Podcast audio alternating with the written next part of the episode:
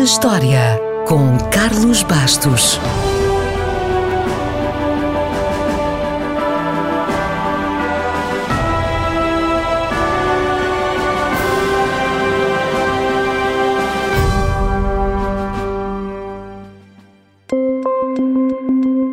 Foi a vinte e um de abril de mil novecentos e trinta e quatro que a fotografia do cirurgião, a foto mais famosa do monstro do Lago Ness, foi publicada no Daily Mail. Foi batizada como a foto do cirurgião porque, adivinhou, foi tirada por um cirurgião, o doutor Robert Wilson. O doutor Wilson foi uma personagem curiosa. Foi cirurgião-geral em Londres e, durante a Segunda Guerra Mundial, fez parte das operações especiais e até foi lançado de paraquedas atrás das linhas inimigas. Pelo seu heroísmo, foi condecorado pela França e pela Holanda.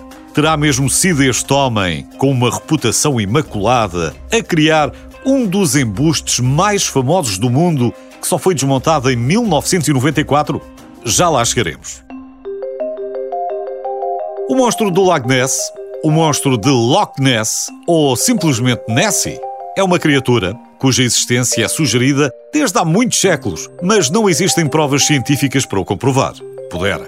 Neste caso, é uma criatura aquática que, alegadamente, foi vista no Lago Ness, nas terras altas da Escócia. É uma parte importante das lendas e do folclore britânico. Mas o mais incrível é que a sua existência, acredita ou não, continua a suscitar debate entre os céticos e os crentes. O primeiro encontro terá sido com um missionário no ano quinhentos e sessenta e cinco. Mas o primeiro relato só foi registado oficialmente em mil oitocentos e oitenta por um mergulhador chamado Duncan, que estava a trabalhar no navio afundado. O susto foi tão grande que o pobre Duncan nunca mais mergulhou no Lago Ness. Apesar de vários supostos avistamentos, o monstro de Loch Ness só ganhou popularidade no século vinte, quando um jornal fez uma reportagem sensacionalista com um casal que geria um hotel e que queria, obviamente, publicidade para melhorar o seu negócio. E resultou.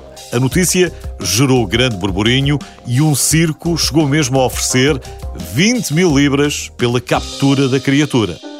Finalmente, chegamos a mil novecentos e trinta e quatro e à famosa fotografia do cirurgião que teve destaque em toda a imprensa mundial. A fotografia passou a ser a prova absoluta da existência do monstro. Mas em mil novecentos e noventa e quatro, sessenta anos depois da foto ter sido tirada, Marmaduke Wetherell, um repórter freelancer do Daily Mail, confessou que era falsa.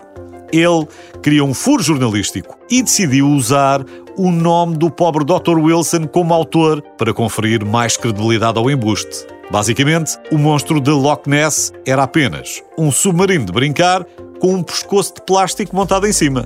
Independentemente da história, das provas ou da falta delas, a discussão sobre se a criatura existe ou não continua. Certo mesmo, só uma coisa: a publicidade funcionou e quase toda a gente no mundo já ouviu falar do monstro ou do Lago Ness. E muitos milhões já passaram por lá à procura do monstro.